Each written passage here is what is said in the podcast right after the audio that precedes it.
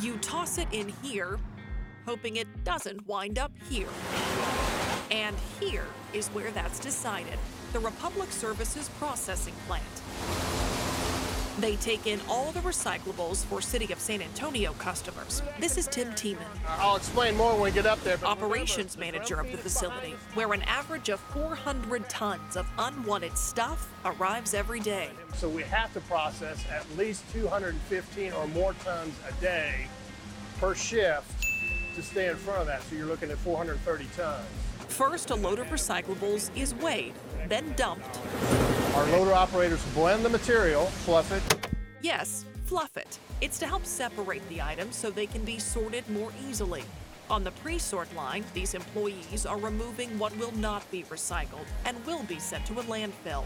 They have to remove 45 unwanted items per minute to stay on pace. It goes into screening process where the cardboard and the glass are taken out.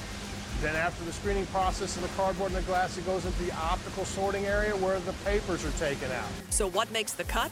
Tiemann calls it the Core Four. You got paper, cardboard, bottles, and cans. That's your core fours that you want to have in your system. Not only because those things can be reused, but because someone wants to reuse it. These items are processed and then sold to mills. It's not only what can be recycled, it's what there is a market for to be for that material itself. Somebody's got to want that used material. So there are some things, depending on who wants it, that's the mill, that are recyclable. But if there's not a desire for it, though it may be stamped with the recycle symbol on it, you may not have an outlet for it. Tiemann says goods that are recycled need to meet a few requirements. They must be big enough for the machines to process or capture. If it's smaller than a business card, we're probably not going to capture it. And items need to be clean. They'll reject the material or they'll downgrade it. Now, something that happens if if it down, they downgrade it, they can send it back to us. So we pay for the freight for that truck to come back here. Plus, we have to figure out what's wrong with the material, reprocess it yet again, and try to sell it again. So that's double cost in that product. What are some of the reasons that a bale may be downgraded or rejected? Uh, contamination.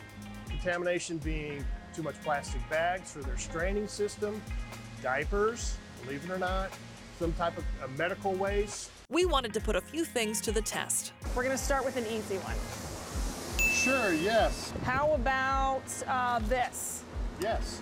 strawberry container? These clamshells, they can be. If, recycled. if they're clean. How about this?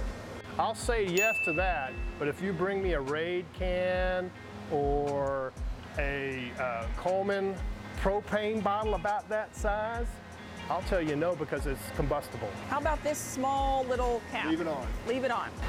No. Why not? Wow, look inside it. There's peanut butter in there. Would you want that? Not here. It's because of the cam- contamination on the inside. It makes it very hard for us to process. But if I cleaned this You cleaned it, yes. and I could leave the paper on Absolutely. here and the top. Absolutely. All right. Dry cleaning bag. Okay, capture rate. Remember what we're trying to do, we're trying to capture clean. So no, we really don't want that in our stream if it's a big city stream like ours because we can't capture it, it's gonna get contaminated because people are not as clean as everybody else. We, we could capture the lid, but, but maybe, maybe not the container. How about magazines? Absolutely. Perfect. Okay, now if it's truly that thin glaze, you think this is cardboard, right? Yes, It is kind of a corrugation, but it's, it's, it's- you can see it, so yes, we could capture it, so you could put it in there, as long as it, that's all you throw in there. You don't throw the inner in there too. Okay. Because then we have to separate that inner from the cardboard. We'd rather you separate the inner and the cardboard, put them separately, and we'll capture them separately. Okay, so the plastic bag that my football set came No. in, that's got to be. Gone. removed. Yeah. I didn't do a dirty one because I'm not going to do that to you, but let's pretend. No. No, Please no. but it happens It happens a lot. Aha. No.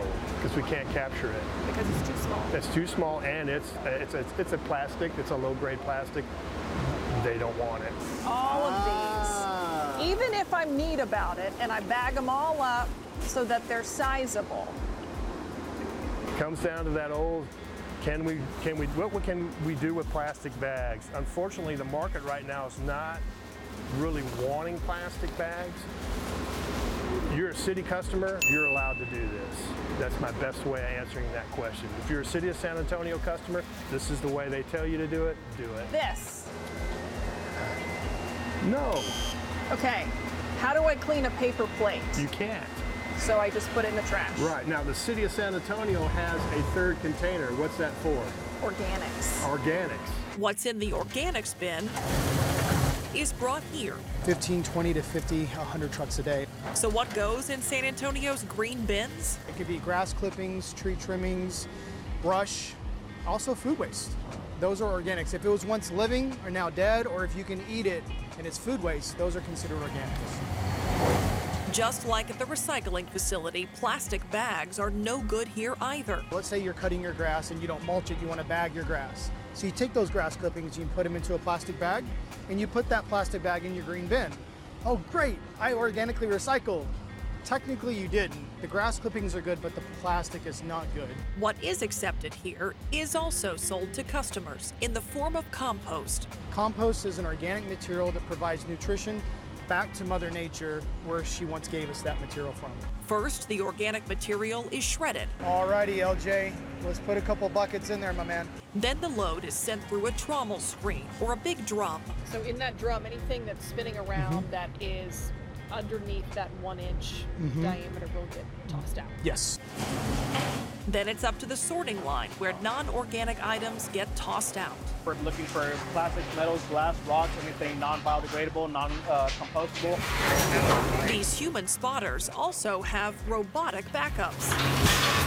Artificial intelligence technology using cameras and computers to pick out what doesn't belong. It happens all the time. I, I may not be as fast as I always like to think I am, but there are times where I will miss it and the robot will pick it right up. I've seen weed eaters, pieces of lawnmowers, rims, hubcaps, bunch of different of everything. But that, of course, is not what makes good compost.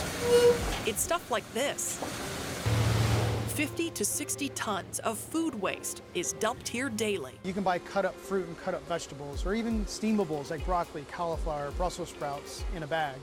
A lot of that food waste material that doesn't make it to HEB or local grocery store chains comes here. This huge pile of food scraps provides one of two key ingredients for compost nitrogen. So you need a carbon source, which is your green waste, your grass clippings, tree trimmings, and you also need a food waste stream. That's what makes a good high quality compost, carbon and nitrogen. Food waste material, otherwise known as food scraps, provide a good source of nitrogen, whereas green waste provides carbon. The piles sit for up to two months where they cure and mature until the compost is ready. Last year alone, we diverted 67,000 tons. So by doing this, we're reducing the amount of trash and good material going to landfill. And that's the goal when it comes to organics and recyclables. Yes, one man's trash is hopefully something someone else is willing to pay for. But the hope is also that the environment isn't charged nearly as much.